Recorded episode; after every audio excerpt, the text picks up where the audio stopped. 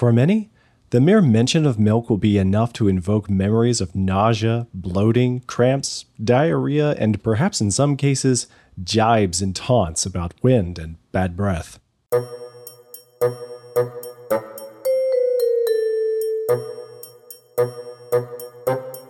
Some will have undergone medical tests that diagnose the cause as lactose intolerance, lacking the enzyme lactase, which breaks down the milk sugar lactose. They are unable to digest milk, whereas lactose tolerant people can. Others, though, might still be unaware that they are deficient in lactase, not realizing that drinking milk causes their feelings of nausea and the other symptoms. For many years, lactose intolerance was regarded as abnormal and was used by many as evidence of human evolution.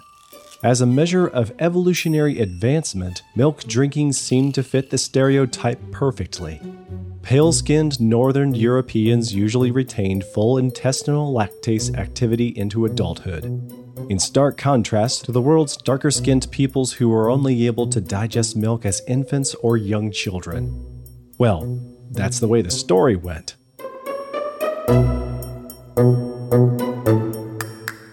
Can't drink milk?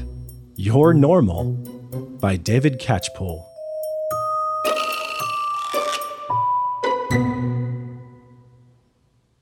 Lactose deficiency in adults is not, in fact, abnormal, but the norm.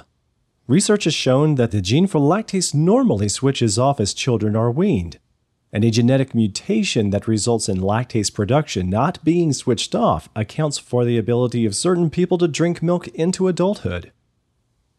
So there has been a dramatic change in terminology, with those that cannot digest milk no longer being called lactase deficient.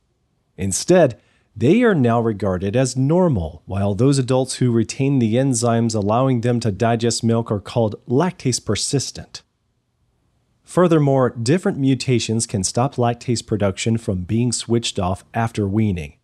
The mutation that confers lactase persistence in Northern Europeans is different from the mutation in East Africans who are lactase persistent.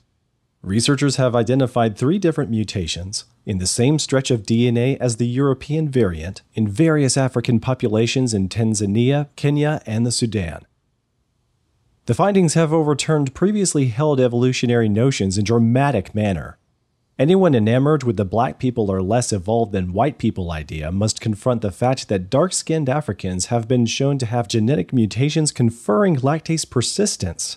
Some of them even have all three of the mutations so far discovered in that region. In that light, it's interesting to make comparative references to the notable pale skinned person, namely Charles Darwin. Some of the symptoms of his mystery illness match those resulting from lactose intolerance. Another shakeup for evolutionists was the researchers' assessment that the most common variant arose as recently as 3,000 to 7,000 years ago. University of California anthropologist Diane Gifford Gonzalez says the finding of recent multiple mutations arising independently is changing the way they think about human history. Until the geneticists contributed to the data, the rest of us always thought about evolution happening very slowly and gradually. This is not the first time, however, the evolutionists have been surprised by the speed of genetic changes. However, they still claim it as evolution. This is the best example of convergent evolution in humans that I've ever seen, said geneticist Joel Hirschhorn of the Children's Hospital, Boston, Massachusetts. But note that these genetic changes are not evolution in the uphill molecules to milkman sense, as the changes are downhill, that is to say, information has been lost. Rather, at best, this is an example of selection, as Hirschhorn himself went on to acknowledge. Lactase persistence has always been a textbook example of selection, and now it'll be a textbook example in a totally different way. Hirschhorn's comments also highlight two key factors underscoring the creation evolution issue. First, the extreme flexibility of evolutionary theory. It seemingly doesn't matter what the evidence is, evolutionary theory can be made to do an about face when desired. And second, the classic bait and switch tactic of interchanging evolution with selection. But the natural selection is not evolution.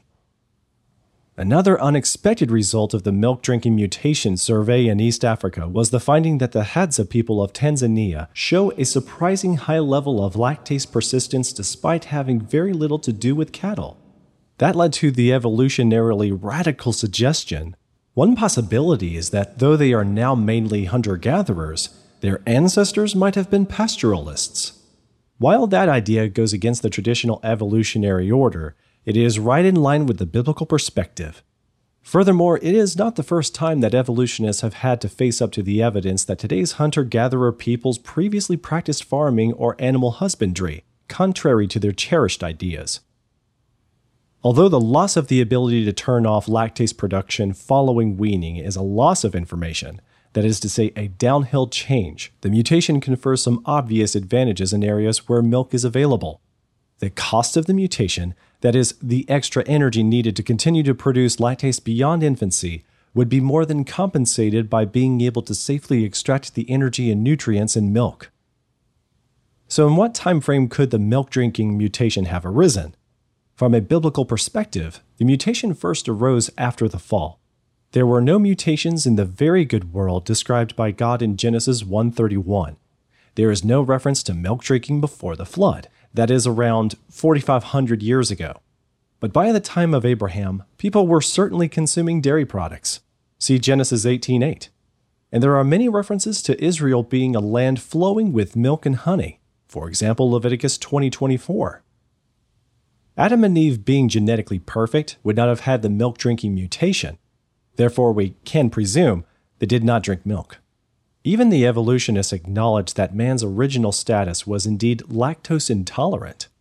University of California geneticist Lena Pelton quipped, I find it ironic that a so called disease, that is to say, lactase deficiency, actually represents the original condition.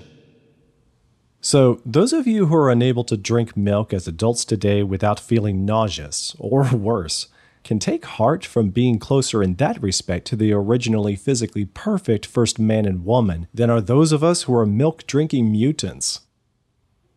Most human infants produce ample quantities of lactase for milk digestion.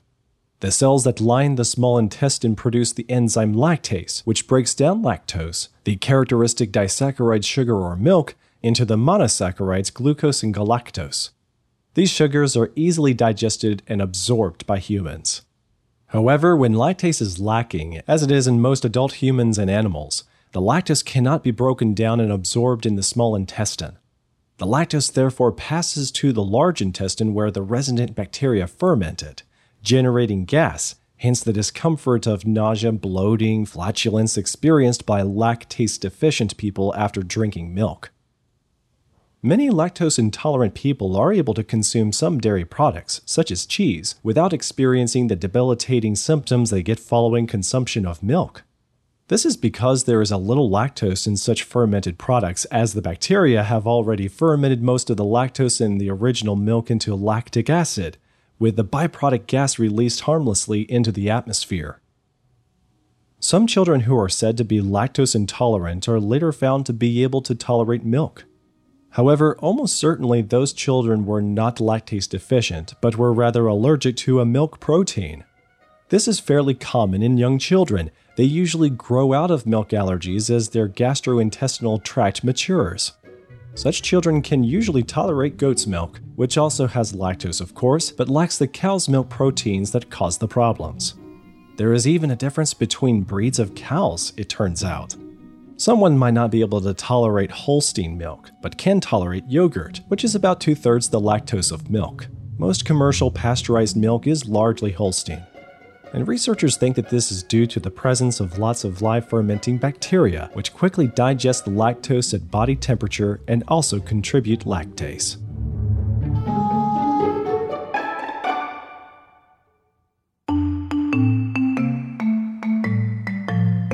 The field of biology focuses on living things from the smallest microscopic protozoa to the largest animal. In the book Exploring the World of Biology, you will read and explore the life of plants, insects, spiders, and other arachnids, life in water, reptiles, birds, and mammals, highlighting God's amazing creation.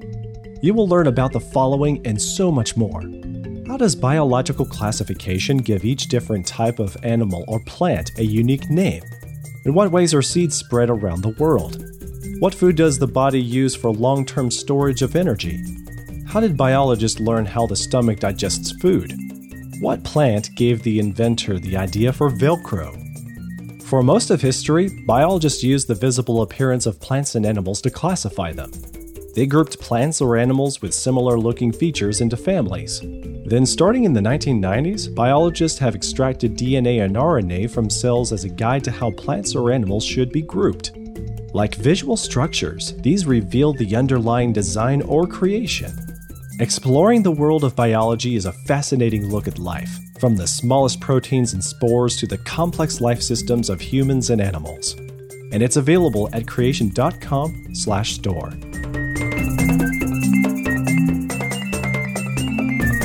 I am Joseph Darnell. For everyone at creation.com, until next time, thanks for listening.